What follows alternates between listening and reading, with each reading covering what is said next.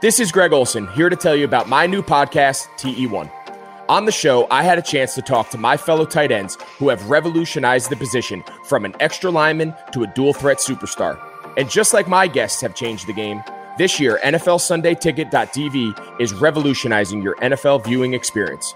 Stream all the live, out-of-market N F L games every Sunday on your favorite devices and never miss a moment from your favorite players. Visit N F L Sunday Ticket dot T V and use the promo code Greg eighty-eight at checkout and get fifteen percent off your subscription. That's N F L Sunday Ticket dot T V and the promo code Greg eighty-eight. Subscribe to T E one and get N F L Sunday Ticket dot T V, an unmatched dual threat.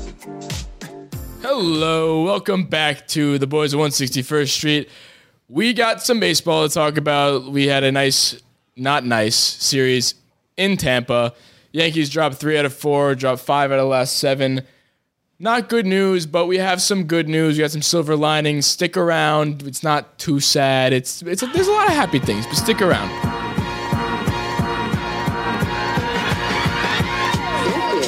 This is one sixty-first Street.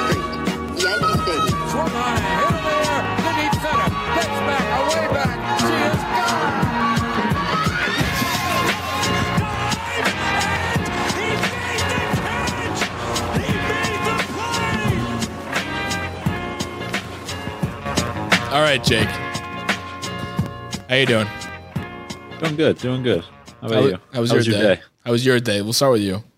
Uh, you know, my day was pretty good. Want to hear about my day? Special. I would love to. Some asshole, dumb asshole too, dumb, so dumb, tried to break into my apartment today while I'm here in broad daylight. Broad daylight. I, I, for those who don't know, I live in New York City. I'm not going to tell you where because obvious reasons, clearly. People are trying to break into my apartment. I don't need more. But I'm here. I'm studying like a good boy. And I hear banging at the door. And it's just like the sound of like, because I have a bolt lock, a handle lock, and a chain lock. And it's the sound of the door opening to the point where it can't open anymore, like swinging open hard to because the chain lock won't let it open anymore. So it's that sound, if you can imagine. I can't play it for you because I, I don't know what to Google search for that. But either way. I go over there, and I, I walk over, and what made me notice it was my cat. My cat just, like, perked up and, like, saw something. And my roommate, Damon, who's also on the show, obviously. You guys know Damon. Didn't even need to say my roommate. He's away on vacation, thus not being on the podcast right now. So I was like, who could possibly be at the door? And I go up to the door, and it's this guy. And since the, the chain lock was on, the door was, like, ajar, like, a little bit. There was, like, a little slit that I could see him. And I walk over there. I'm like, what the fuck? And he just like, shit, and he ran away. So that's that started my day off hot. It was around one o'clock. Broad daylight.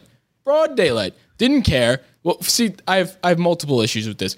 One, it's just kind of funny because what are you doing? Like, you, this is like something that goes that goes on like World's Dumbest. You see that show? Yeah, the world, the dumbest criminals. I can't believe I got caught thing. Yeah, yeah. Th- that bullshit. Like, it, this belongs on there because you're doing it in broad daylight. So even if it goes flawless, I, according to plan, I don't. I can't imagine there was a plan, but let's say it goes according to his plan, completely perfect. What are you doing? Like, where are you? I don't have many things you can take. I got a, a laptop, which if I was gone, I would probably take with me, so that's not going to be here. T V, which is hard enough to get off the wall, so good luck with that guy. Uh, I have a Peloton, which just came in. If he can take that down the stairs, and he'd be doing me a favor because if like I don't know that good for you if you can move that thing. I just don't have much. I don't. I don't see the risk reward factor for this guy is just next to nothing. On top of that, you're in broad daylight. That strategy may work out for you. A year ago, when people didn't work from home because it's a Monday at one o'clock, everybody is working from home right now, so you're not gonna ever find an empty house. So what's the plan here? Like he, he seemed shocked that he saw a person. He said shit and ran away. I was like, what? What do you? I don't know. He definitely didn't plan it out. I don't know. Maybe how's that for an alarm clock?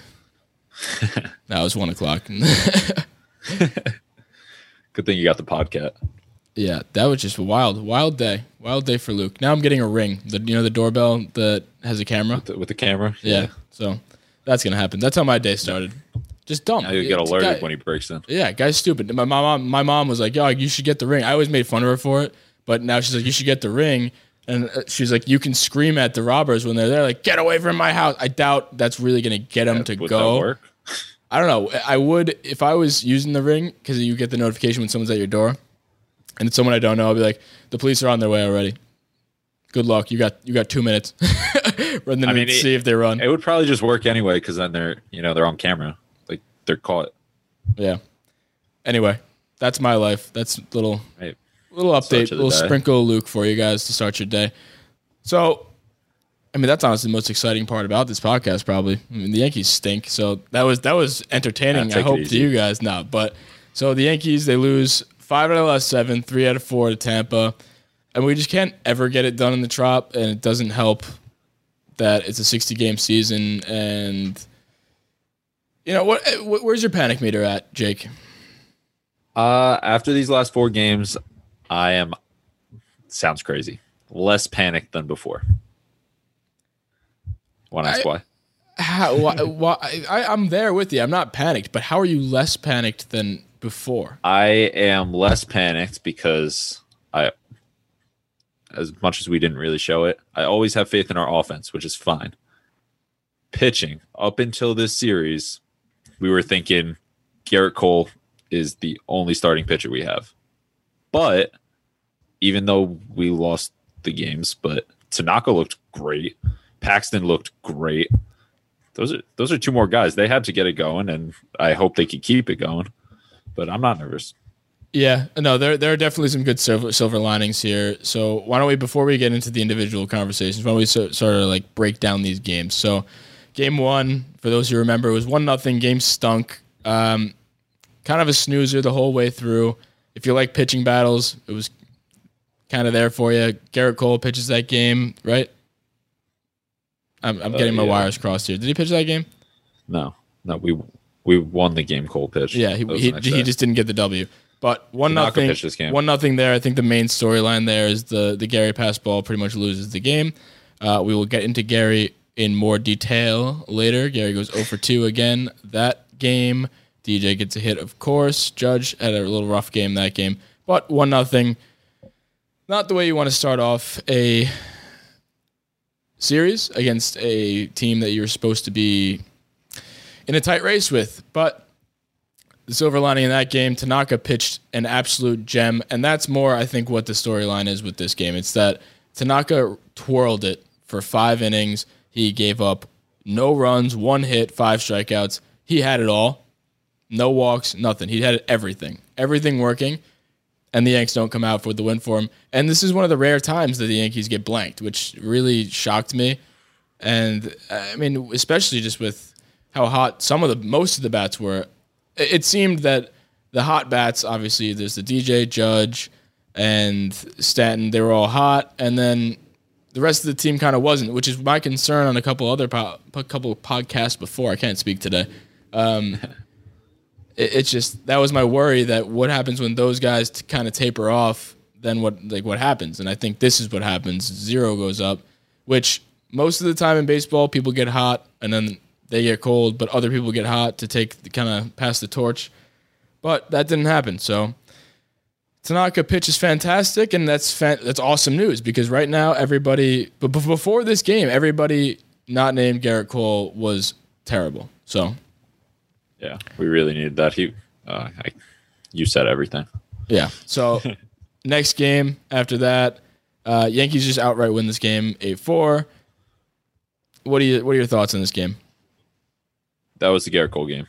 That was um, the Garrett Cole game. So Garrett Cole – Again, you don't really we don't really see his ace stuff. He went over one hundred pitches. Boone left him in again. Uh, he gives up, what was it, at the end? Three runs, but it was all that inning. He, he I thought he, that was the best he looked so far. ten strikeouts, one home run, four point two innings, six hits, three runs, uh, three earned, one walk. I, I definitely think that was the best he's looked so far. I I think he's a, I think he's finding a groove. I don't know. I don't really know what happened that last inning. He threw a couple balls and then left one right over the plate. Uh, definitely not worried about Cole, but I no, thought he looked absolutely great. Not worried and about I, Cole. It's just I think I, his pitch count was only so high because he he had ten Ks through four innings. Yeah, so he was just striking everybody out and doing it all himself. And then Chad Green gives up a run, uh, first run he's ever given up. Not worried about him. Ottavino, clean inning. Uh, yeah, Yankees lose, win that game. I'm just so used to saying they lose because they've lost five out of the last seven. Next game, Yankees lose again, and they lose one after that. You know, I mean, I hate losing to the Rays, but I hate especially losing to them when Blake Snell called us out right before it, and then he, he didn't back it up. He pitched like three innings, but he didn't give up a hit in those three innings. It was three innings, though. Who cares? It wasn't him. But I hate that they not smoked us, but they, they backed it up.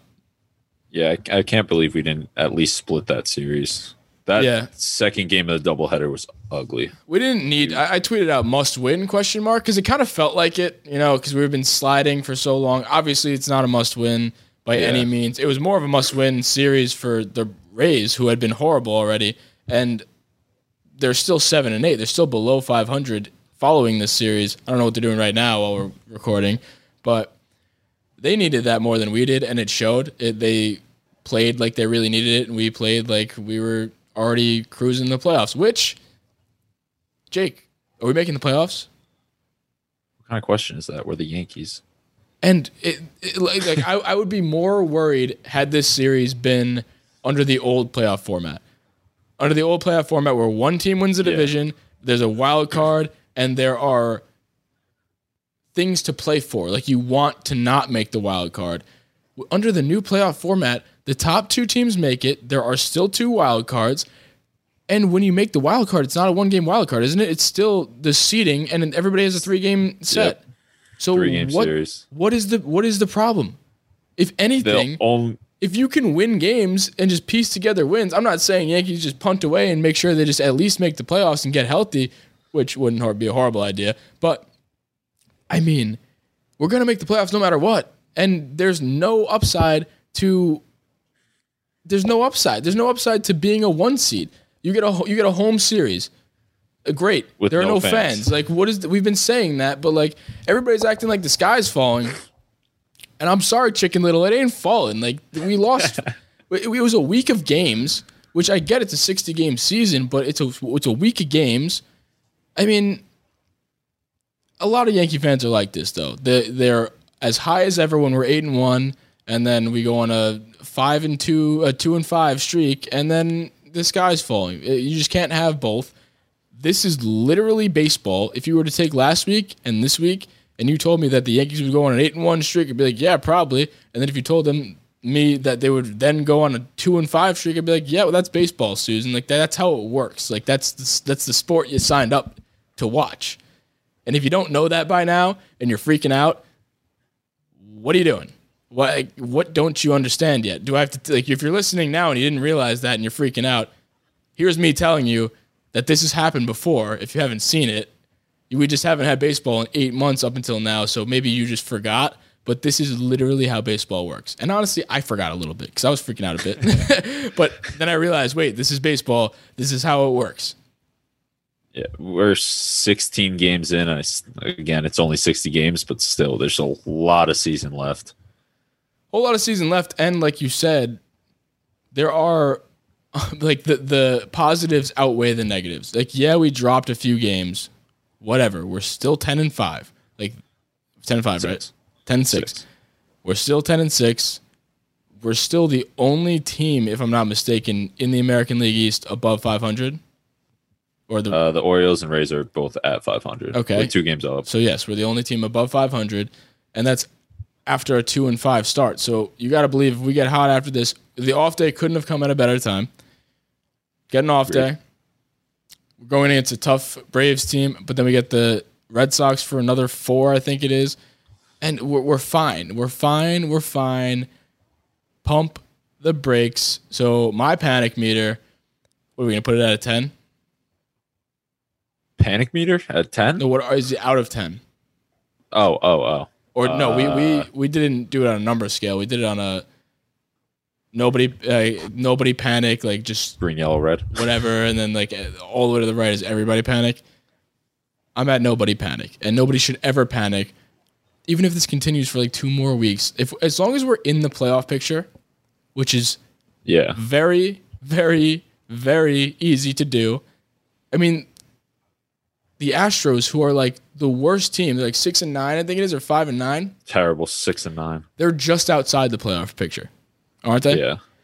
Yeah. More than half the teams make the playoffs, and there's no benefit for being a higher seed. So if anything, we've had these conversations last season about like, do we play for the number one seed? Do we go for like, we go all out for this next two weeks if we're in, like, you know what I mean? Remember we were going yeah, a race yeah. for the number one overall seed against the Astros. Like, do we go all out or do we rest up and get healthy? Because we weren't fully healthy at that time.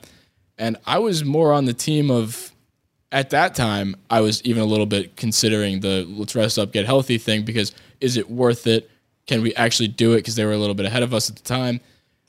Now, it is completely worth it. Not saying shut it down, not saying anything, but like just take me to the playoffs. Get me to the playoffs with a fully healthy team. What I'm looking at in these games isn't it's less of the wins and losses. It's more of what's our starting rotation look like in a, a playoff series, in a three-game set? What's our lineup look like? Who Who's going to crack that lineup? Who's going to be toeing the rubber in game two, game three? We obviously know game Cole, game one is Cole, but who's going to be doing that? Who's going to be locking down the back end of the bullpen? Who, like, who's going to, all these little things that are quickly approaching, obviously. It's a sixty-game season, and we only got a, we're like a quarter of the way there already. These are the things we have to worry about. Less about the, oh my God, this team sucks. This, like, relax, pump the brakes. We're fine. Couldn't agree more. So that was me talking everybody off the ledge. But with that being said, if you could leave us a review on iTunes, we'd greatly appreciate it. No, actually, we did get some good reviews on iTunes, and we want to remind you guys, like I should have at the beginning of the show, but I'm not good at promoting our own podcast.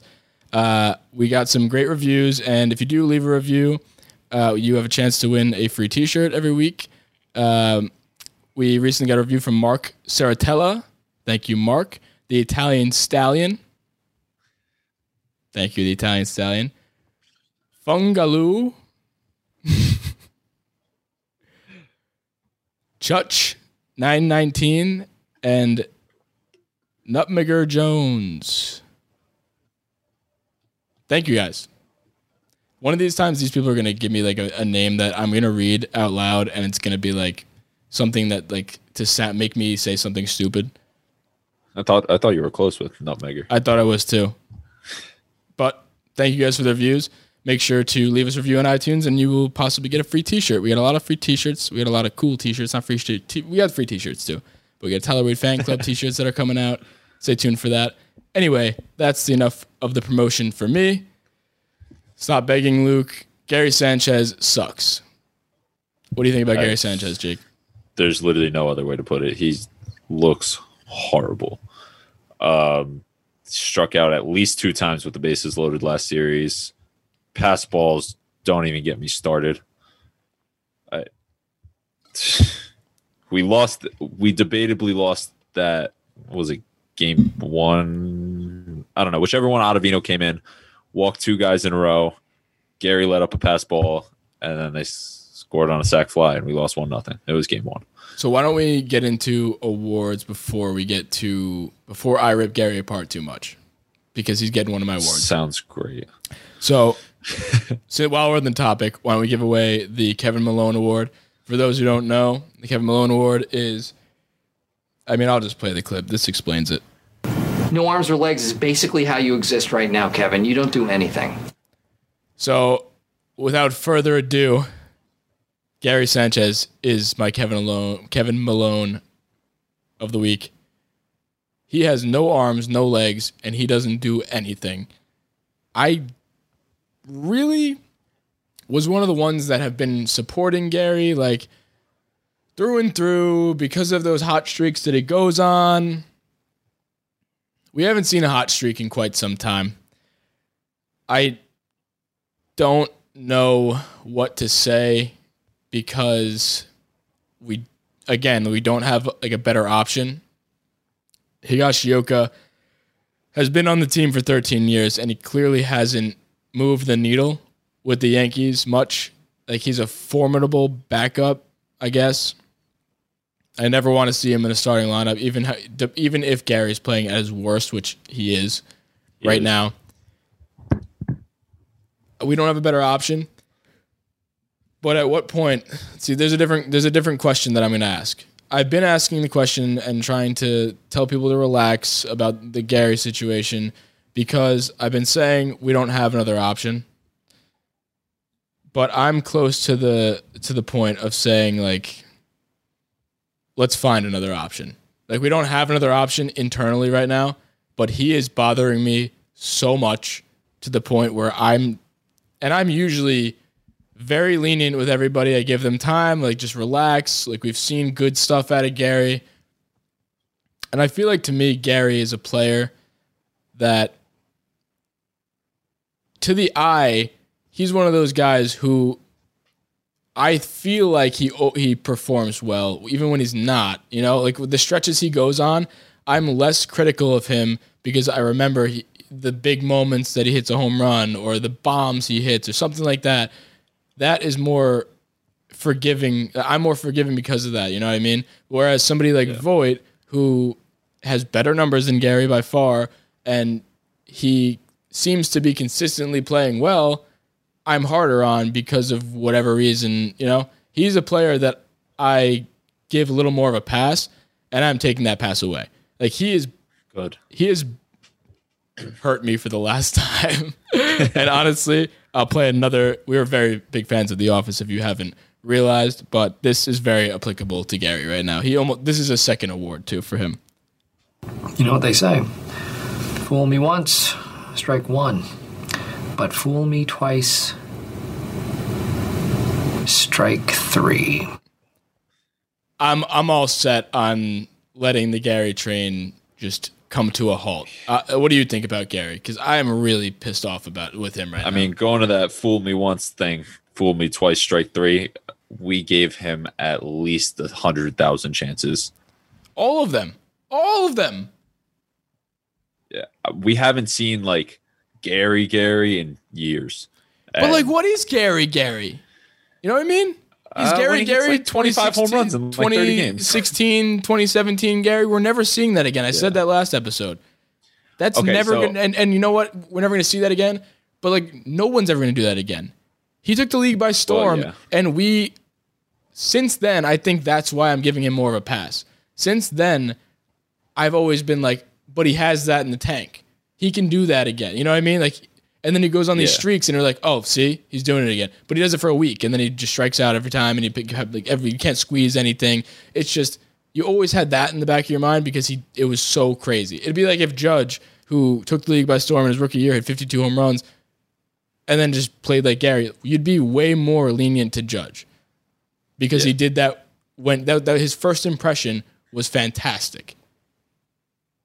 So I got two things. One thing is, the dude can hit, but he's like a like a batting cage type hitter. Like, you put him in a cage, he looks like Babe Ruth. And he took the league by storm because he could hit. And then guys started to figure out how to pitch to him, and he just hasn't been able to hit since. That's the one thing.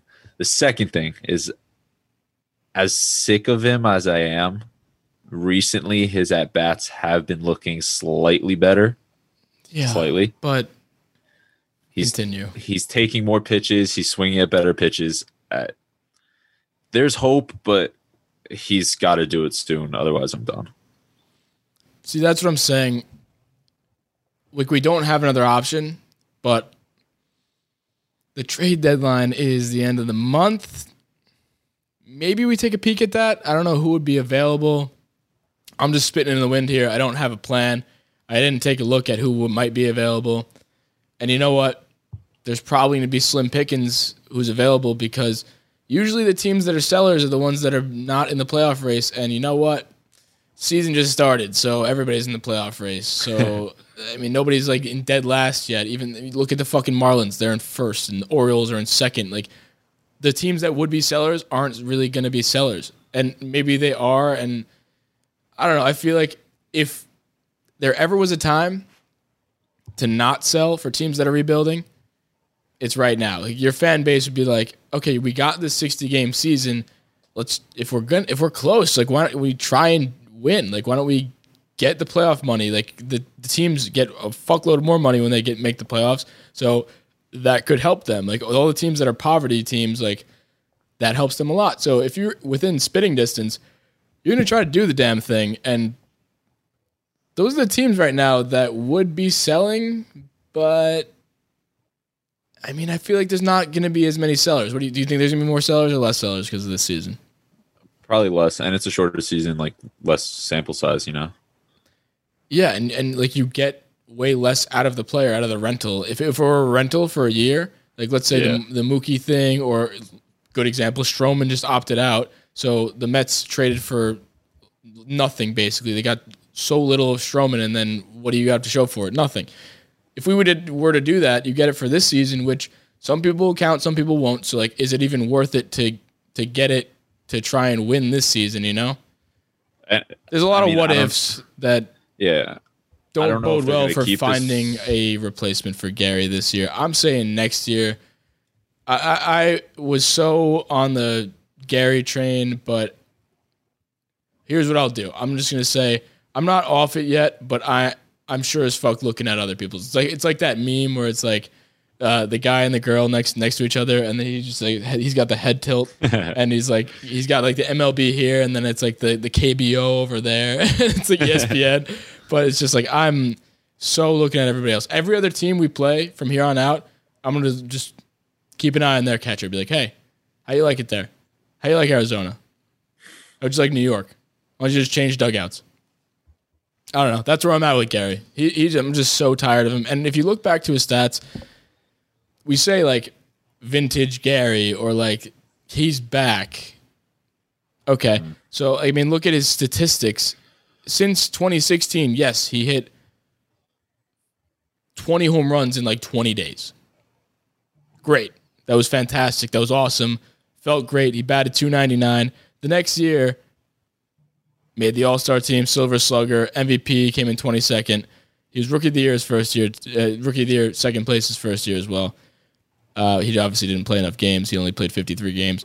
But season two, he goes and out and plays one hundred twenty-two games, which is the most he's played since, one twenty-two, which we play one sixty-two in every season, but this season. one twenty-two is pretty good for a catcher. For a catcher.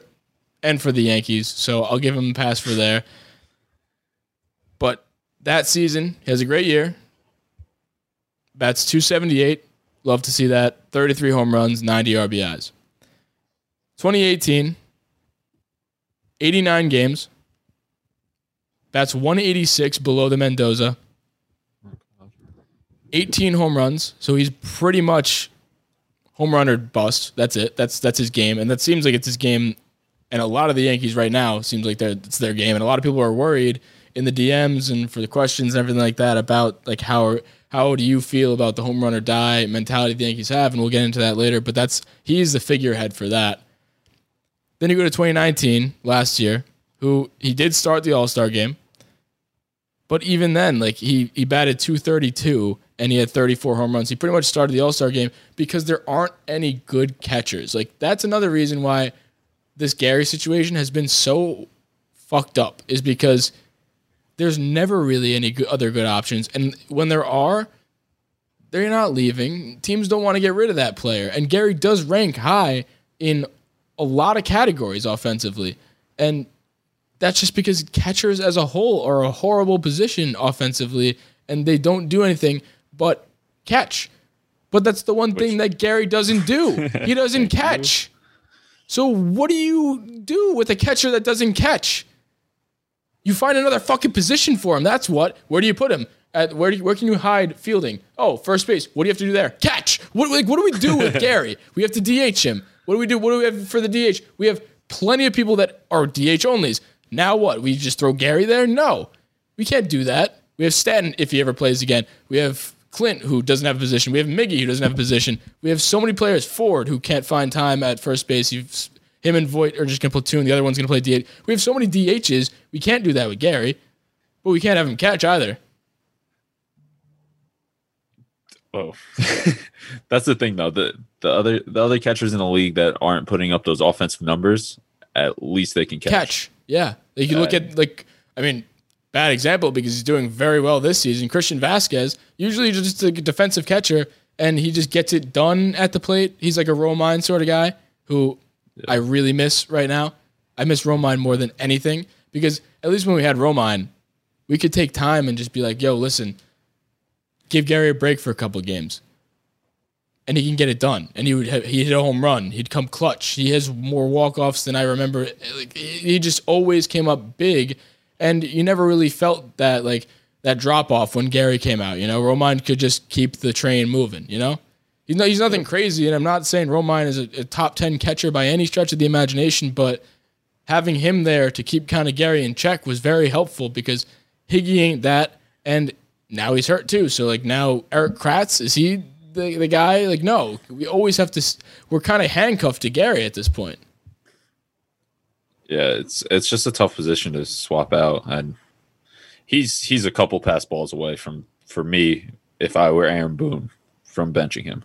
But, but like, for who? That's the thing. That's the Eric worst Kratz. part about this. Eric Kratz, is he going to get a start? Who is he even a catcher? Does he Is he good at catching? I know he's a catcher. Can't be worse. I yeah, but you know, I like I that's the whole dilemma here. But like, it's at the point where we're losing games because Gary's behind the plate. We are. We're physically losing. Like, you can see it. It's not even like, oh, he did that in the first and that led to a loss. Like, he did it in the ninth. Pass ball, Zach Britton sinker. Game over. Like, pretty, like, that's that's how it's been going with Gary. And I'm not. Oh, gonna, that's the one you were thinking of. There, I'm, there were two this weekend. Yeah, then. I'm not. I'm not going to blame Gary as much for that one. But you know what? Here's the thing. Somebody asked Boone. I think it was Meredith or something. At, after the game ended, someone asked Boone, "What do you What do you make of that pass ball and Gary?" Expecting like him to be like, "Oh, Gary just got to figure it out, whatever." Boone got he got a little ticked off. He said, "I mean, you know, sinker in the dirt. That happens to everybody. It's just Gary, so, you know, it's overblown." Which, agreed, but for him to say that in the same sentence and say, it's just Gary, so it gets overblown, for you to get a stigma of, it's just Gary, that's not a good thing. That's not good at all. That means you're notoriously missing everything. You're a catcher. You catch. He does not do that. He doesn't do anything. He just looks like he sits behind the plate, and he just sits like a fat slob. And he he did that whole thing where he was just like on a knee, and that makes him less mobile. He can't get after anything. He can't get in front of anything. If it hits the dirt and goes somewhere else, which I hate to say it, happens with pitchers. Like that, that's a thing. You have to be able to block that. That's an entire attribute that people scout for catchers. You got to be able to do that with people that throw in the dirt. It happens. You have pitchers like Ottavino, who is as wild as ever, but you got to know that, and you got to be able to move. You can't be having a knee in the dirt when you're trying to block an Ottavino slider or a Britton sinker in the dirt when you know Britton is a sinker baller. Like, if yeah. Britton is going to be a sinker baller and he's going to be pitching in the ninth inning, when especially when Chapman's gone, don't catch Gary, because if he can't, if you are throwing a sinker baller who's going to throw a ball that sinks, will go in the dirt all the time, don't put Gary behind there if he's not going to catch it. See, and then here's my question about what Boone's doing. Like, you know, in ninth inning, we're up a run or two. He takes out all our offensive guys and puts in defensive guys. Why don't we do that with him? That's what I'm saying. It just doesn't make sense to me. Jake, we should manage. We should, and then we should write a book like Michael Scott called Somehow I Manage. Shut up. I just don't get it. I don't get it. That's a good point. Yeah. Like, we bring in the defensive replacement, we bring in Wade, and we take out Voight. I don't see Voight doing that. Why is Voight the glaring issue that we need to take yeah. out there? Why is that? Exactly. Why is that the issue? Well, it's just basically because D J, you put D J over and then throw Tyler Wade at second. It helps, which is what I'm saying. Like, it helps. We should do it. Gary. We should do it in the most important spot, especially when our current closer is a guy who throws them in the dirt for his job. He's a, he's a he's a dirt ball pitcher. He throws them in the dirt. That's what he does, and Gary can't do it. And you know what made it even worse is when you see in the Philly series a guy like J T Realmuto and everything he does for oh. the team and how beautiful he is. Just like oh, he's, he's just amazing at everything. He's fast. He can hit for average. He hits a home run in that series. He is dancing behind the dish. He is just prancing around. Like, he doesn't do that bullshit where he has a knee just like pretty much cemented into the dirt. He is, before the pitch, he's moving. He's like hopping around. He's like, he, he's reacting is what he's doing. He's reacting to where the ball is. He's not guessing. Gary's like a hitter up there. He's guessing. You see it when he's hitting. He clearly is guessing wrong. He's batting fucking one hundred, one oh three. Sorry, Gary. He brought that up. Oh, yeah. Real, real good. He was in like point nine before, right? point oh nine. It was like, yeah, I think he got down point seven. But like, you see other catchers and it's just like, you always want what you can't have. But like, why can't we have it? Why can't we? I feel like we haven't had a good catcher since Jorge Posada. Like, I miss Jorge. I miss yeah. Romine. I miss anybody that isn't named Gary Sanchez. And I've been such a big supporter of Gary, and this is a long time coming. And I don't want to be just the guy who just shits on Gary all the time, because he does have those people who just like the anti-Gary team. But I gotta, I gotta side with them on this one. Like, Gary has just hit my last nerve. It's just ridiculous. It's just, I have no faith. The Rela test that I keep talking about, of somebody at the plate, just a confidence test. I have no confidence with him up there, and he doesn't either. Like, he's so in his own head. He's yeah. not going to do anything if he gets up to the dish. And honestly, like I said before, I'm just preparing for the playoffs. He's never been a playoff hitter either. Do you want to hear his playoff stats ever since he came uh, up? I don't I don't think I want to hear him. But in uh, one series in the wild card, he batted five hundred. Great. You went one for two or two for four or something. You had one good game. But in the real series, in the twenty seventeen A L D S against Cleveland, he batted one seventy-four, one ninety-two in the A L C S against Houston. He went zero in the wild card against Oakland, one game, whatever. Then in the A L D S against Boston, he hit two hundred. He had two home runs, or one home run. No, two home runs. I was there for both of them. I was at that game. And those are the things that he has. He bats two hundred, but he had two home runs because he's home run or die. That's all he does. He's literally a batting cage pitcher, like you said. He's going to hit a home run or he's not, and he's going to look horrible doing the not part. And then in the A L D S against Minnesota, one twenty-five. In the A L C S against Houston, one thirty. He is a lifetime in seven series over the course of three years, a one seventy-six hitter in the playoffs. He has six home runs, which I will give him that. But that's just the player he is. He always is just going to hit home run or do nothing. And the it's just ridiculous to me. And everybody's like, I wouldn't say everybody's giving him the benefit of the doubt because everybody was shitting on him. I was giving him the benefit of the doubt. I was giving Gary a lot of credit for things he wasn't doing. And that's just because he was hitting the home run ball and it's sexy. That's it. Yeah. Bartolo I, Colon hits home runs. Should he catch too? He probably could do better than Gary. Couldn't do worse. I don't know, man. I'm just so lost when it comes to Gary right now. But you know what? That's not my decision to make. He's going to be out catching for the Yankees for the foreseeable future until a random catcher just comes out of nowhere who's amazing. Maybe Jason Dominguez could catch. That'd be sweet. I don't know. But moving on, since we're doing awards, let's do let's do a happy award. Who are you giving the belt away to? Uh, this one's going to have to I be I want a people to be belt. Afraid of how much oh, they sorry. Love me. Sorry to cut you off there. Yeah, yeah that's fine. Um, it's going to have to be a group belt. Giving it to Paxton and Tanaka. Um, a group belt? Group belt. They got to share it. Um, I mean, Paxton looked great, especially compared to his last starts. He was throwing slightly harder, which is a little bit of a positive. I mean, how many Ks did he have? eleven? Yeah. Uh, he looked great up until that last inning, and we need starting pitching more than ever. And then Tanaka did the same thing. He was striking guys out, hitting spots. His the, his breaking balls looked great. Uh, yeah, they were. They were. That was the best part. It had life. Like that was what, the thing with Paxton too. And you can't give away a group one because I have. To, I, what am I going to do? I had Tanaka and Paxton, so you take Tanaka, I take Paxton. Okay. Cool. So all right. So yeah. with but with both of them, like they had life on their fastballs. They Paxton, who honestly, he didn't have the ninety-five, ninety-six, ninety-seven, ninety-eight stuff yet, but it was up. It he hit ninety-four, and you know what? Yeah, that was that's what you want to see.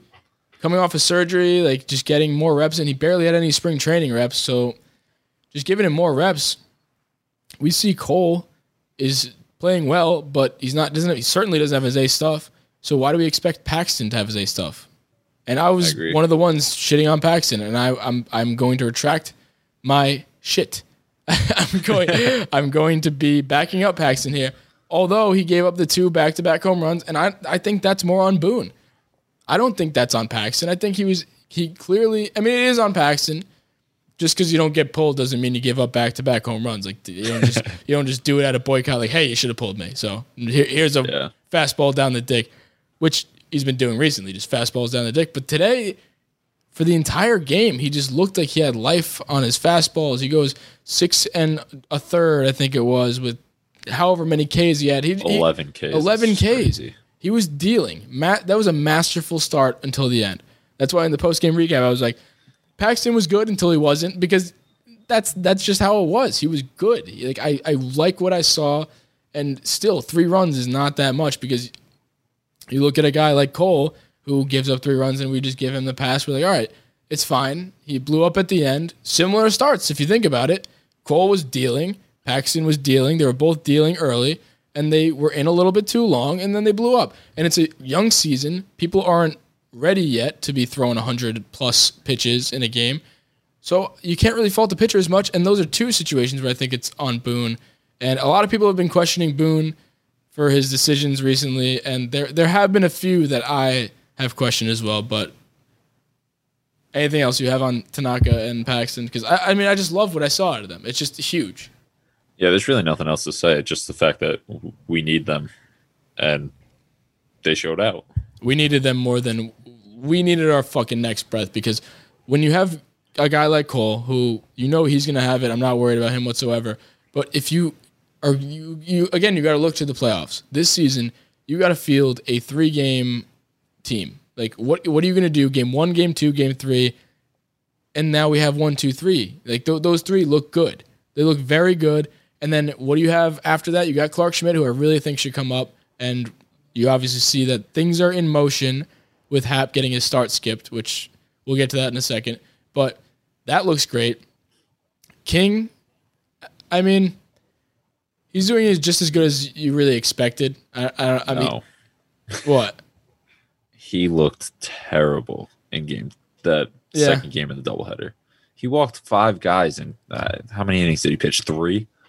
Yeah, but my expectations aren't very high for him. I have way higher expectations for Schmidt, and I really think Schmidt can do it on a major league level. And you saw Kratz. Did you see Kratz's comments? No, I didn't. I don't know what makes Kratz like the, the pitching wizard, but he said they're ready to just they're ready to make it. Their their stuff plays in the major league level. So, good. I mean, I don't know if his words mean anything, but I'm here for it. I want him to be the guy instead of King. And listen, why don't we have both? Just send Hap packing. I don't want Hap please, on this team at all. Please. And you know, let's get into our personal awards, because Hap is going to get my personal award. And that personal award I'm going to give away is the I need to get sent down award. And that goes to J Hap. Um, and maybe not sent down, maybe just sent anywhere but here. I don't care where you go. Yeah, I, you just can't stay here. That's that's that, that's the award I'll give. Yeah, I don't I don't care where you go. But you can't stay here award. That's for J-Hap. Is that a closing timeline? It is a closing timeline. yeah. Uh, closing time. Am I allowed to pick the same guy? Because I don't want him on the team. I don't want to see him on the field ever again. Is that just, just give it a different award? No, it's just the same award. Yeah. I just don't I don't care where you go, but you can't stay here. J-Hap. That goes to you. It's closing time for you. I want a frame picture of that. Sunday, Sunday, Sundays are coming back to the N F L with N F L Sunday Ticket dot T V. You can stream every live, out-of-market N F L game every Sunday afternoon on your favorite devices, plus Red Zone and DirecTV Fantasy Zone channels. Never miss your favorite teams and favorite players. No matter where you live, N F L Sunday Ticket dot T V is your key to the most glorious Sundays ever. Use promo code BLUEWIRE at checkout to get fifteen percent off your subscription. Visit N F L Sunday Ticket dot T V and use promo code BLUEWIRE. Have you ever heard of Deal Dash dot com? It's the best, most honest bidding site where you can win things you'd never expect at a price you'd never believe. They have over one thousand auctions every day on electronics, appliances, beauty products, home decor, even cars. Here's how it works. It's like an auction, but every item starts at zero dollars and only goes up one cent every time you bid. The kicker is that the auction clock restarts just after ten seconds. That means every time you bid, everyone else has ten seconds to answer or the item is yours. If you go ahead and buy now, Deal Dash is offering our listeners an extra one hundred free bids upon sign-up, on top of their other discounts. Go to Deal Dash dot com and use offer code BLUEWIRE or Deal Dash dot F M slash BlueWire. That's D E A L D A S H dot F M slash BlueWire. Another award I want to give away is the Don't Let Me Get Hot Award. Do you have any guesses for who I'm going to give that to? I'm going to just let you go. Clint Frazier. Do not, mm. do not let Clint Frazier get hot. What are your What are your expectations for Clint? Because Clint just got called up. I mean, it hasn't been officially announced, I don't think, by the time we're recording, but he's tweeting Woody from Toy Story, just or no, Buzz from Toy Story, just popping out of a bunch of toys, and he looks like he got some good news for sure. I don't think yeah. he's tweeting that because he got like a par- chicken parm dinner and he, that's his favorite meal or something, which I might tweet that if I have chicken parm tonight, but you know, he definitely got some good news. But what are your expectations for him? Let's say he does come up in the next couple of days. Um, at bat wise, I think he's going to come in really aggressive. He feels like he has something to prove. Um, I do slightly think he's always had that though. Well, yeah, but it might be a little too much. What's different this time? Because this it's a very big, uh, like we've seen this show before, and I don't want to get too hyped because I always get too hyped when Clint comes up because I have such high expectations for him, and he, like he he's basically the he, he's another one of these though. He's another one of. You know what they say: fool me once, strike one. I'm not going to play the whole thing, but that that's who that's who that's who he is. He just always gets my hopes up, but I have such high expectations for him because he can actually, I think, do it. He has more of a ceiling of what he can do versus Gary, who like just time and time again looks like shit.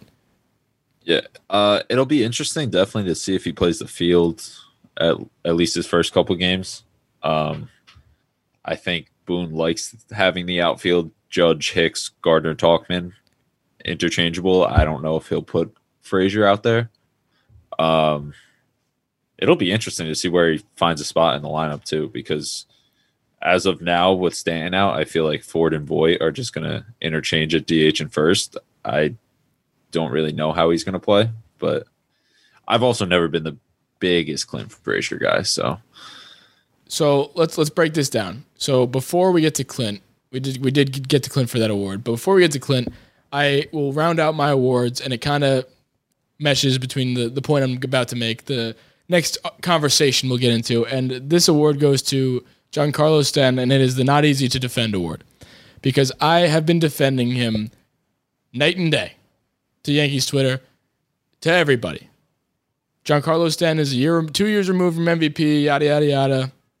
He's not even that injury prone. He's played a lot of games in his career. Everyday outfielder when he played Miami, loaded outfield, Marcelo Zuna, Yelich, the whole nine yards. I've said it. I've said it all. He is getting increasingly harder to defend now because he has just been... See, there's a difference between Judge and Stanton in terms of their injuries.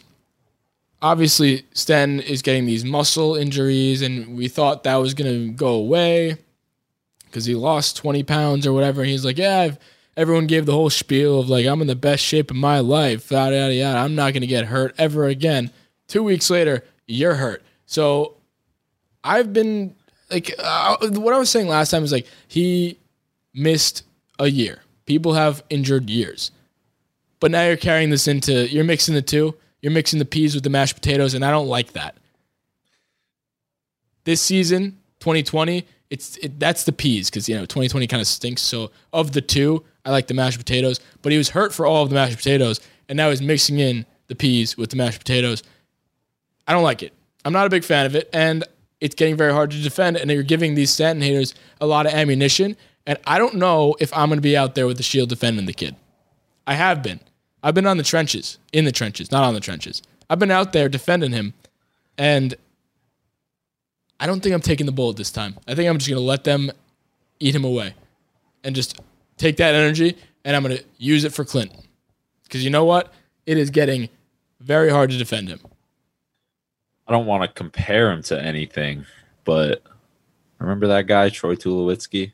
I do remember, remember that guy. Remember him? Yeah. He was good for it. a long time. And then what? Yeah, until he got hurt. And then he kept getting hurt. And then he came to the Yankees, hit a home run. And then what did he do? Got he hurt. got hurt. Well, you know what? And I and other example, I saw on Twitter, somebody made the connection to Jacoby Ellsbury. And I don't, I don't, I thought that was just outlandish. I thought it's like, how are you going to make the com- the connection was, the games played for Ellsbury in Yankee uniform versus Stanton, and Stanton's played two hundred, and Ellsbury's played five thirty-something. And I was like, dude, Ellsbury was on the team for six years. Like, how are you, like, what kind of comment is that even? It was Kyle from Twitter, Kyler N Y Y.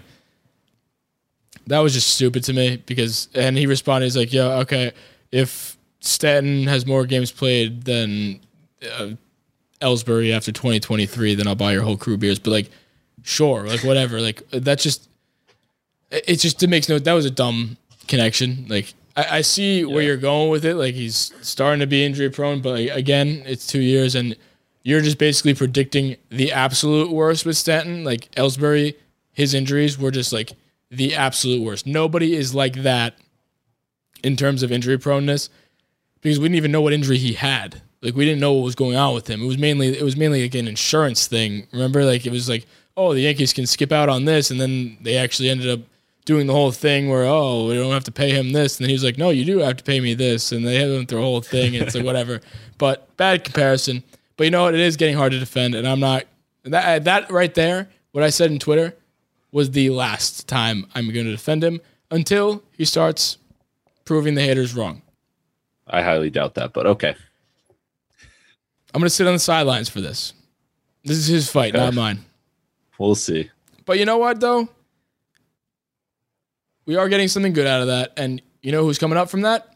Clint. And Clint was going to start this season, had the season started on March twenty-sixth like it was supposed to.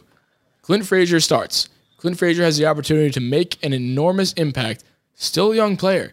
Everybody's like, oh, my God, he's so bad in the field. He's this, he's that.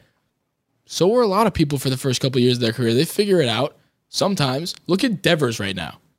I make this comparison a lot. Look at Devers right now. Devers could always hit, like Clint, and now he's making fantastic plays out there. I don't know what the numbers are saying for this year, but the eye test sure as fuck says that, that kid can play de- defen- de- defense. Defense, whatever. Yeah. You're a mess. I'm a mess today. But the eye test for sure shows that he can twirl it at third base, and he's just making fantastic play after fantastic play. And that's a kid who was the worst in the league in errors in his first year. And you know what? He was getting everyday reps. He had the time, and people were letting him make the mistakes so he could get better from it. You don't get better from not making mistakes. You have to make the mistakes. And Clint was hurt for a lot of the time where he was making these mistakes. So are they really huge mistakes? Like he's he's a big guy that gets in his own head. So everything we saw was just a ripple effect of the concussions and then him dealing with the aftermath of concussions and like, oh, is Clint really such a bad fielder? And he's one who probably pays attention to Twitter and everything so much and cares about what everyone has to say about him. and freaks out, and he's just a big in-your-own-head guy, mental midget. But if you get it, there's a difference, because if you get everyday time, that kind of goes away, or it becomes a lot smaller. You know, the, the the issue with one or two mistakes, because those are masks when you make a couple plays, and Devers makes a diving play, and you forget about the error for a little bit, like you know. And when you get hot, you get hot. You keep it you keep it rocking. You you know. I I get that, but it's just so unfortunate that he's on the Yankees. So unfortunate. There's nowhere to put him, because yeah, we can agree Tauchman's above him. Tauchman's yeah. basically solidified his spot in on the M L B Yankees. Yeah. And his career is really just an unfortunate event. He starts on eighty percent of the outfields in the M L B. If he got traded to Atlanta tomorrow, he starts. He bats five. Yeah. It's just crazy. Yeah, you're right. It's just one unfortunate event after another. And then you see you see these tweets that he sends out, and like he's excited, and then a week later, I mean, you're excited for him while it's happening, and then a week later, you know, Stanton has this miraculous comeback, and he comes onto the team, and then uh, bye, Clint. And then you get the sad puppy dog interview, and it's just like, oh, like I, I thought I'd, I thought he did enough to stay on the team. I thought he'd get sent down when Stanton comes back up, because that's when Tauchman replaced him. And it's yeah. like, I, I guess not. And it's just sad, and you hate to see it. But, I mean, I will agree that there is no spot for him on this team. And I think that's what they're going to do this year. It's rumored, rumor, use that term lightly, because it's kind of obvious that this is what the Yankees are doing. The Yankees clearly don't really like him that much. I, I think there's there are some people that they're they have like no trade clauses, like they don't really don't want to trade. They're untouchable, like the Devies, the Schmidts of the world, Jason Dominguez. Clint, I don't think, has been traded because he doesn't have value. So I think what this whole rest of the way, this three quarters of the season that Clint's going to be up for, hopefully. If he's up, play him every day. Give him every at-bat. Let him play. Let him double down. Let him be the star that he thinks he is. That we like. Oh, I like Clint. Give him the opportunity to show out. And that's not to take a starting job on the Yankees. That's just to raise the fuck out of his trade value, and then everything comes full circle. Maybe at the end of August, let's say he starts now, you get moving on August tenth. We play tomorrow, August eleventh. Give Clint this, the starting job. Let him crack the lineup right away. I don't care about Gardner. This isn't the time to give Gardner those oh. those last back-end reps. Like, whatever, I get, I get he's doing okay, but you know what would be better? If Clint does well, he raises his trade value, we trade him, and then you know what? Clint's not an option anymore. Then Gardner can play. You know? Give, Gardner give, still shouldn't play. But Gardner still shouldn't play, but if that's what they're worried about, then give Gardner a rest for two weeks. Let Clint just, hopefully, if he does well, shoot his trade value. Don't make an error, Clint. These are the what to watch for for Clint, or the checklist. The What, what does uh, Paul O'Neill have? It's the it's the view uh, from the, the basement, uh, or what is it? What is it? Yeah, it's it's like the scouting report, but he just got he's got fun names. Yeah, so it's like the th- the checklist for Clint for the rest of the way. If in fact they do give him the opportunity, take advantage. Don't make errors, and don't be a dick. Those are the three things, and two of those have been the things that keep his trade value low. Like, he's always been a dick in the locker room. He's a drama on social media and all this shit. Don't do that. Don't run into walls, and hit the ball. Those are the three things that Clint needs to do to be happy. And you know what? This is maybe less of a baseball synopsis, more of like a, hey, Clint, want to be happy with your life? Do well in baseball, and you could be happy on the San Diego Padres or something, a random team yeah. that you will play on, and you'll be happy. Because he has no place here and no place for the foreseeable future. Tauchman's got him beat. Hicks is on a long-term deal. Judge is going to be here hopefully till he dies. Stanton is here pretty much till he dies, unless they trade that contract D H's away. they're never. And another person D, like D M'd us asking what to do with the Stanton contract. There's nothing to do with the Stanton contract. Nobody wants that contract. First of all, second of all, he's good. So like, let's not get rid of him. Let's, you know, get a few more games out of him if he does ever play again, because he's clearly made of fucking glass. But nobody wants that contract, and that just proves my point. That the the whole outfield is so loaded. There's nowhere. There's nowhere to put Clint in the future. Clint would have been starting already for a couple of years now at a lot of other teams. You put him on the Cincinnati the Reds problem? today. He's a, he's been he's been in the league for three years already now. Yeah, he's got a house, white picket fence in Cincinnati. You think Clint's happy in Scranton? I don't think so. No, definitely not. I mean, he wants to be an M L B player. He's got the M L B talent. It's just, again, he's on the Yankees with debatably the deepest outfield in the league. Our outfield's loaded. Yeah. Absolutely loaded. And then, I mean, I didn't even mention Brett Gardner, who they just love.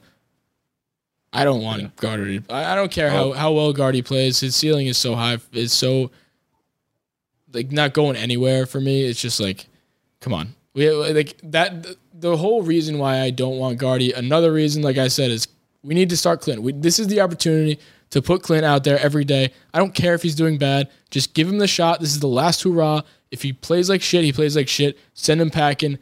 You don't have to stay. You don't have to go anywhere. You don't have to go home, but you can't stay here, sort of thing. Just like last hurrah. I've had enough of this. Let's see if he can do it. If he can't, go bowl or something, but like, th- th- just figure it out. Let's see what you got, type thing, you know? Yep. I couldn't agree more. This is just a frustrating episode. Coming off a frustrating Fair. series loss and then having these frustrating debates where what to do with the Yankees, even though I have no say in the matter. It's just like, ah, it's like, you just got to fucking scream at your T V. Just like, come on, just start Clint. Stanton, stop getting hurt, and Gary, just fucking leave. Like, stop doing that. You're a catcher. Catch the ball, Gary. Anyway, next. So, Garrett Cole, great pitcher. Great. Somebody wanted to make us mention the pine tar situation. What do you think about that? I, I forget who said it. It was like a few years back, but they're they're in an M L B pitcher, and they were just basically saying those M L B balls. I don't know if anyone's ever felt one. There are no seams on it. It feels terrible. Basically, he said every pitcher in the league that makes it to the majors, he doesn't care who you are. They have some sort of substance or some sort of technique to get tackiness on the ball. There there's pitchers that have like obvious like. a white streak in their hat. And like Garrett Cole's wasn't that obvious. Some guys put sunscreen on their arms. Like, I don't think it's Does a big work? deal. I don't think anything's going to come out of it. Does sunscreen work? I, I don't know. I feel no, like that'd be slippery. Picture. Yeah. I don't know. Maybe. I mean, wet pine tar is kind of slippery too. It's weird. But, um, yeah, I don't think anything's going to come out of that. I think that's just people trying to take down the, do you think it was pine tar? Could have been anything. I feel like I, I feel like it was. It, it looked like it was. His hand stuck yeah. to the brim of his hat. But I mean, I don't give a fuck. People are gonna come for the Yankees for anything. This just add. The only thing that bothers me is this just gives them ammunition, and it's Garrett Cole. So like, now all the questions become like, oh, was he always doing this? Was the strikeouts just like a whole asterisk sort of thing? No, none it's of that. It's just not good ammunition. It's though. just not good ammunition because every pitcher does it too. Give like, I mean, everybody. They just are good at hiding yeah. it. And honestly, Cole. Kind of good at hiding it. Like, that wasn't blatant. You look at other guys like Michael Pineda, who literally have have sludge on their have neck. Poop. Yeah, he has like a, just a poop stain on his neck, and that's that's the pine tar, and it's so obvious. Like, that's just crazy to me. But I guarantee you, if you like watch intently at other starting anybody. pitchers in the league, they all touched their brim before. They all got something. Yeah, he he was very routine about it. He did the whole like this, that, fix the hair. Or hair behind the ears, but then he uses his little cap, and then it's like, I got a little sticky, a little too sticky. Yeah. Otherwise, it would have been perfect. Maybe we need somebody in the dugout just letting him know, like, hey, listen, looks like there's pine tar in your hat. Maybe you want to switch hats. Just looking out. I'll be that guy if he wants me to. I'll sit in the dugout. I'll be his pine tar guy. I don't give a fuck if you're cheating. I don't care. Just yeah. I hope you not get caught. And maybe it, maybe it's like you're uh, coming from a bunch of thing. teammates that aren't good at not getting caught. So maybe you need some direction in that. It it might be a this year thing too, because I'm pretty sure guys aren't allowed to lick their fingers before they pitch anymore. So yeah, I haven't seen things. that. You know, the the whole wet rag thing. Yeah, I haven't seen that. I would use a wet rag. If it were me, I was always a li- I was always a lick my fingers guy when I was pitching. The uh, rosin, that stuff's incredible. Yeah, but it's not the same as pine tar. Pine tar is a crazy thing. Anyway, let's get into rounding third. Okay. The runner's being Wade Cole. Here comes the throw from Andrews. The slide, the tag. He... You're not good with that. I, I play the sound I effects. Whenever we switch segments, I play the sound effects, and you just jump the gun on me. Yeah, I, I forget. What's your rounding third? So for those of you who are just tuning in for the first time, rounding third is basically just like an embrace debate sort of thing. Like they, each of us are going to come with something that we're trying to prove. We make our case. The other person decides if we're safe or out, and that's that. So play the plate. What is your rounding third? Prove it to me. Go. Gleyber Torres is about to go on an absolute tear. Okay. Is that it? That's all, no, oh, that's okay. all you're going to say? Okay. No, I, I just Make thought you were going to say something back. I, no, thought you were I, mean, I hope back. I hope so. Okay. Um, his at-bats have been looking very good. He's making better contact. He's staying in at-bats longer, looking at better pitches, swinging at better pitches. That's the first thing. Second of all, last year, guys started going down left and right, and Gleyber just tweaked. Stanton goes down. I don't know. Maybe it's a thing he can only hit when Stanton's not in the lineup. We'll find out, but I guarantee you Gleyber goes on a tear. You think that's what it is? Stanton, no, like I, Stanton's I, I doubt it. It's probably just a coincidence, but... I mean, listen, I'm all for it. I'm not going to oppose you. I'm going to say safe just because, like, I really fucking hope so. That was less of a debate, more of a just like, hey, yeah, here's no. what's going to happen. My debate it's, is... It's a prediction. My rounding third is Gio Urshela. Is a top five first base. Uh, what? He probably could be. I said first base. He's a top five third baseman. I, today is not my day. No. If anyone's listening to this point, God bless you, because I have not been on my game today. I promise. It's it's it's getting it's getting broken into. It's rattled me. that, that's yeah. what it was. That guy rattled me. So anyway, Gio Urshela is a top five third baseman, and here's why. So a little-known statistic called WOBA, weighted on-base average. It's basically the best determination of offensive value that a hitter can bring to the table. Our pal Gio, last year, twenty nineteen, he ranks eighth in WOBA amongst other third basemen. If you add in the WOBA from this year, which matters because, you know, we played baseball this year. It's up to date right now, and Gio is playing fantastic baseball right now. If you combine, I did a little math. This is a math pod. I'm turning it into a math pod.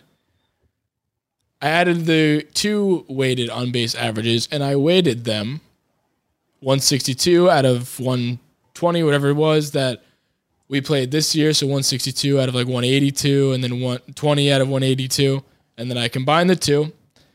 When you include twenty twenty WOBA, Gio bumps up to five, putting him within striking distance of this conversation. So here's why I think he's definitely a top five, because if he's five in WOBA, you know, whatever, he's he's five in an offensive category, which is exactly my point. If he's five in the best offensive statistic that is measuring your offensive value behind only Bregman, Rendon, Arenado, Moncada, behind him being Devers, Donaldson, Suarez, Bryant, Matt Chapman. If he's five on that list in offensive production, and you see what he brings with the glove, which he's definitely, I haven't looked at the metrics, but I don't even need to because I know he's one of the top tier third basemen behind the likes of Arenado and Chapman. You got to put him in that top five category because he's definitely not five in defensive statistics. And if he's five in offensive statistics from twenty nineteen to now, top five third baseman, and nobody talks about it. He's not a fluke. Am I safe or out? Close play. Why? I'm going to say safe. Atta girl. I'm going to say safe. Why? Just you honestly swayed me. When you, when you said it at first, I was like, oh, boy, Rella. There, because I was I was naming like seven off the top of my well, head. I got them in front of me. But, I mean, yeah. look, when you look at the – tell me why. Tell me what well, I did right. At first, I was like, oh, my God, I could think of so many third basemen that are just better than Gio. And then you brought in the – what is, what the Woba? Woba. The, the Woba? Yeah, Woba. Yeah, I mean, if he's ranking top eight or top five in strictly offensive categories, and then you take into effect that he's – yeah, that doesn't even count in le- the defense. Yeah, that he's a legit vacuum cleaner at third base, like – I gotta agree. I he's probably exactly fifth. Yeah, maybe that's why it was a close play. But yeah, I put him there because too. Obviously Chapman is gonna get bumped up a little bit because of his defense is just unbelievable. But Chapman's in ten on the Woba ranking, and I get Woba isn't the only offensive statistic, but it's probably the best one. It takes into account everything. It takes into it weighs the individual outcomes that are potentially going to happen, like a single, double, triple, home run, and gives them an individual weight, and then it gives them it, it spits out basically a number that tells you if you're good or not. And these numbers are saying that Gio's pretty damn good, and nobody talks about it because I get it. Last year, people have one good year, and now we're into this year.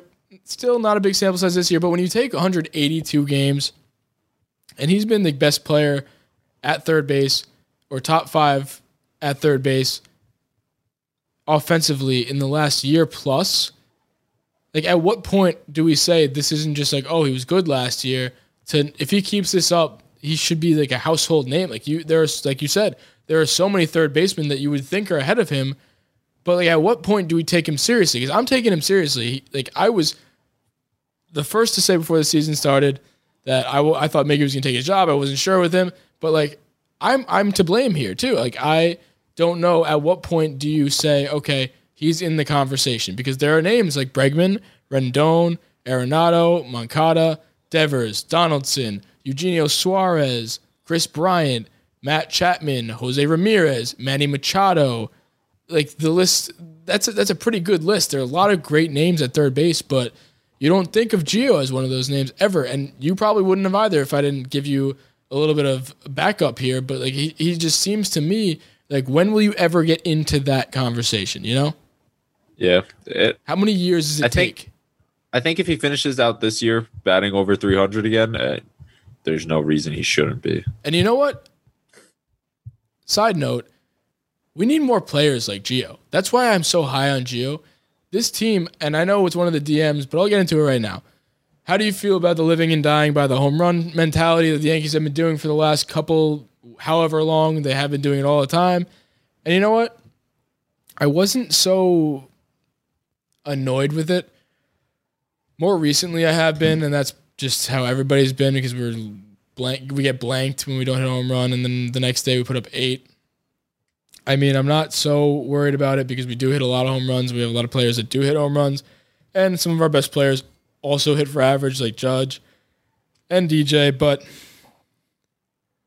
we need more players like Gio and D J. Like they, when like the comfort I have when they're up is just so nice. It's so refreshing. Like, and that goes back to another point with D J too. It's just like that situation where Boone pinch hits Judge in that spot with a man on third. Probably should have pinch hit D J, no, because D J literally gets a, he gets a hit, gets a single at a four hundred clip. If yeah. that's if that's a probability you're gonna get that run in, I'm going to take it.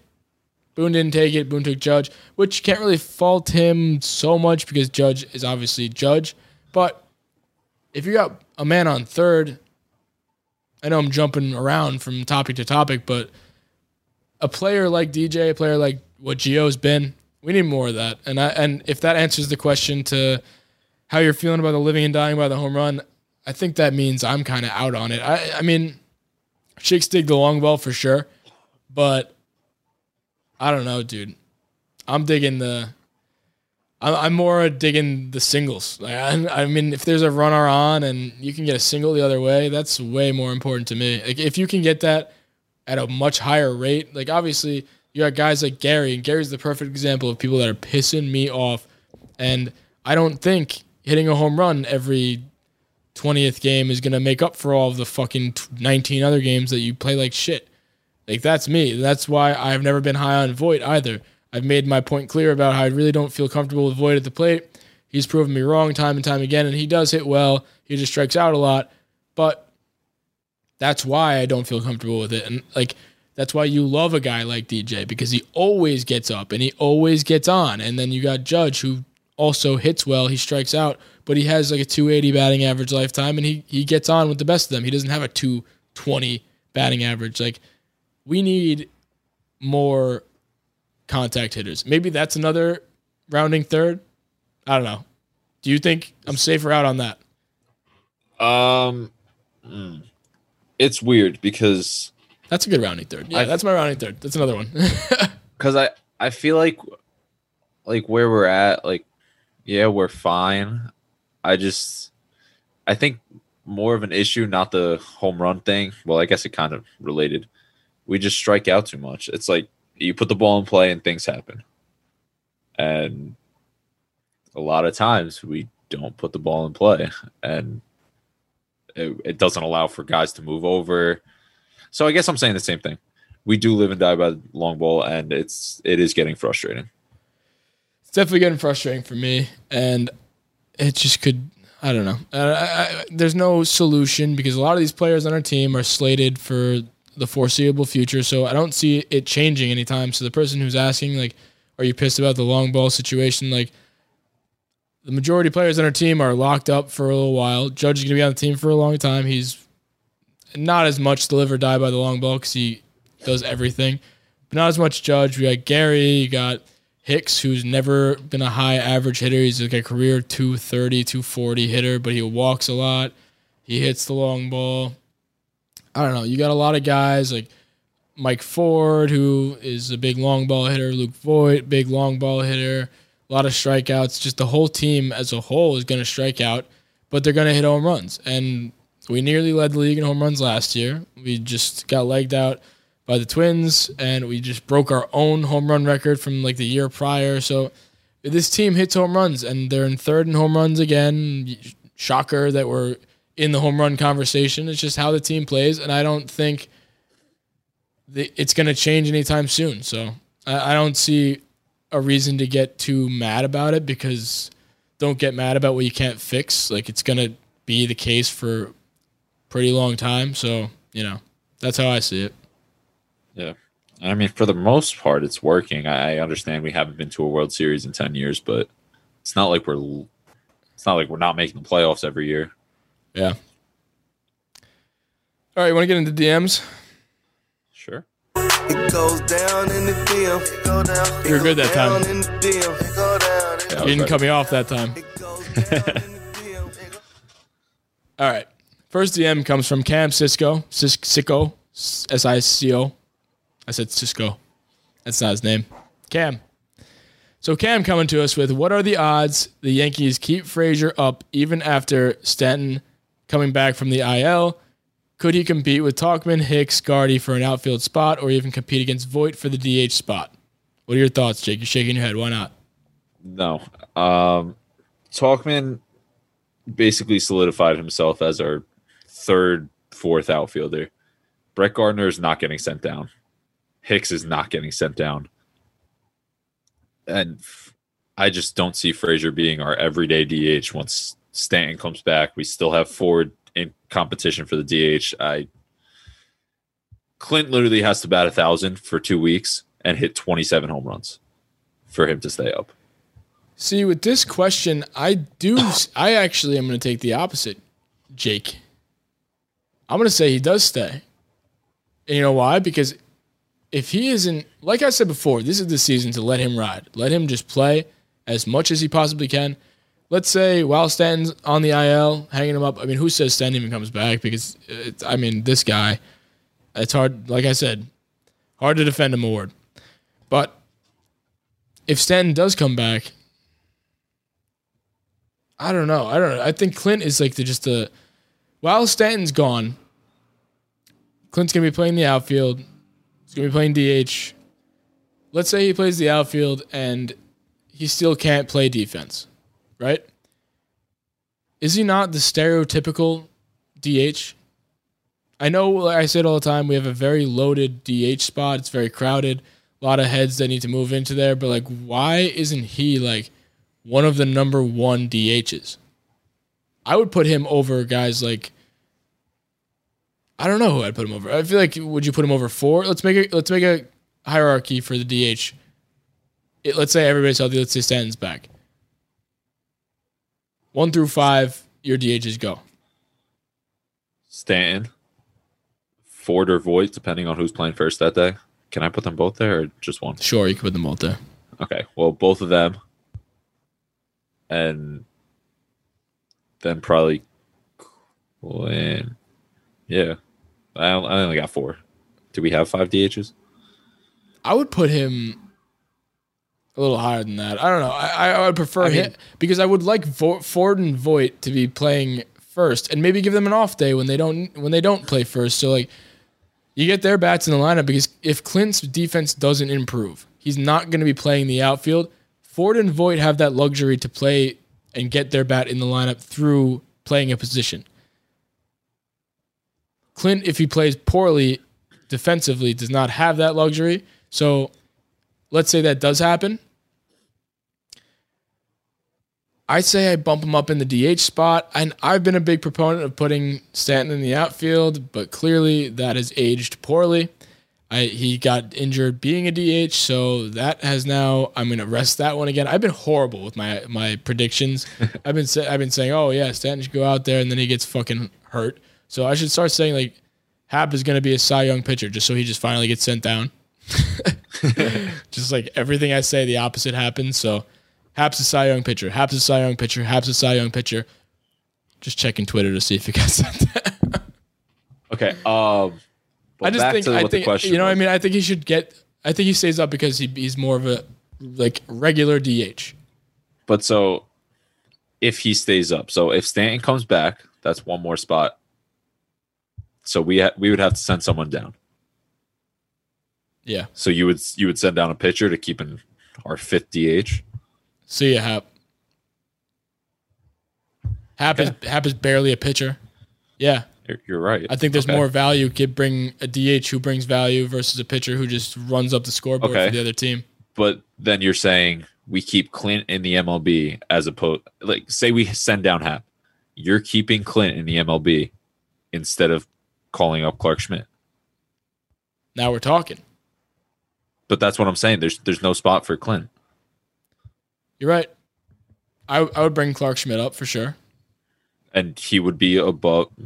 He's more of a need than it is to roster a third or fourth D H. And you know what? Since our pitching has been more of the issue, obviously we got, we got blanked once, but pitching has been more of the issue. So can never go wrong with more pitching. I just don't want one of those pitchers to be Hap. So Hap getting sent down wouldn't help out Clint. So, yep, you, you're safe. When I know we're not still, still in rounding third, but you're safe on that one. Next D M comes to us from Thomas Sinercha, the boy. So he's got a little bit of a long one. He said, would you guys rather have on your team for their career? Who would you rather have have on the team for their career? Wow, I really can't fucking speak today. Judge, who clearly has the potential to be the best player in baseball when healthy, but can't seem to completely stay healthy, or Bernie Williams, career two ninety-seven hitter, averaged one hundred thirty games over sixteen seasons, didn't hit below three oh seven from ninety-five to two thousand two, hit three oh five in ninety-six, but you get my point, over twenty-three hundred hits, four gold gloves, only struck out over one hundred times once in his career. What do you think, Jake? Wow. That I didn't, is I didn't not, think about it. That's a good question. That is, yeah, that is not where I thought the question was going. I thought it was going to be like Judge or Gleyber. Yeah. Um, No, I had no idea where the question was going either when I started reading that too. Damn, good question. But it's a good, honestly, it's way more, any other pairing, I'd probably say Judge, like for sure, undoubtedly. I'm not saying that I am not picking Judge, but it's a legitimate concern. And it kind of goes into what we were saying before with, we kind of want to swap out the strikeout hitters with the guys like D Js and Gios. Yeah. So what do you think?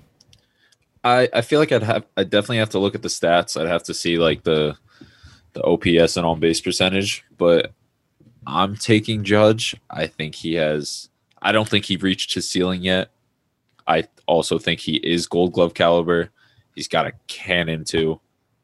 Um, I almost guarantee his slugging percentage was higher than Bernie's. Can't really confirm that, but I don't know. I, I don't know I think, pulled up. I was just reading off the stats that he sent to us. I don't know. I think I think Judge is definitely it. He does have like top five M L B player capabilities, and I don't think he's there yet. Yeah, and that's the thing. The big thing is the injuries too. Obviously, he can't stay on the field, but like we said, there's a difference between Stanton and him. So yeah. Staying on the field is due to cracking a rib because he's diving after a ball or getting hit by a pitch in the wrist. And I'm he's, not. He still played, and he still played, and I'm not as worried about that. So I'm not going to use that as a, as a tick on Judge to pick Bernie. I mean, hey, Bernie, can't go wrong with Bernie. I mean, those stats you just heard and what we've seen from Bernie, just growing up a Yankees fan. I mean, Bernie's Bernie. He's just very good, consistent player. But you always want that guy. He ne- he was Bernie was never going to be the guy to like fuck around and win an M V P every. Like, he's never he's not the M V P whenever he's up. Like he's always a potential threat to win M V P every single year, as much as Judge is at least. Not shitting on Bernie, but I'll, I'll take the guy who's a perennial M V P candidate every single year that he's healthy, especially considering the health is not as big of an issue as a lot of people make it out to be. When it's not as bad as Stanton, who is clearly injury prone, where Judge is just making plays for his team and he's breaking bones. Breaking bones, I mean, what are you gonna tell him to drink more milk? No. He's just it just happens. They're freak injuries. So I'm gonna go with Judge. Me too. But yeah. So I think that'll wrap up this episode. This is a little bit of a longer one because we couldn't really speak. I couldn't really speak. Jake was doing fine, but I got broken into. Give me a break. And so, he went off on Gary for about forty minutes. We talked about this is a big shit on Gary episode. Big shit on Gary. Big can't defend Stanton anymore. Big Tanaka, I like you. Big Paxton, I also like you. Paxton, I like you too. Rays, fuck you. Panic meter, not high. Cole used pine tar, who cares? That was basically our summary of what the episode was. If you don't want to listen to the, like the full hour twenty that we just did, just like skip all the way to the end and just listen to what I just said. That's what we you just did. You are at the end of the podcast. How I'll put it at the beginning. The I'll put this the at the beginning yeah. so it can forewarn them that there's a lot of nonsense that's going to be said for an hour and a half, which pe- some people like. I like nonsense. I like conversations. I like conversations. I would have liked a conversation with somebody here when I was getting broken into, but you know, I don't have any friends that live with me, so you know, whatever. That'll do it from me. You have anything else to say? Any last words, Jake? Uh, You're not dying. Let's go Yanks.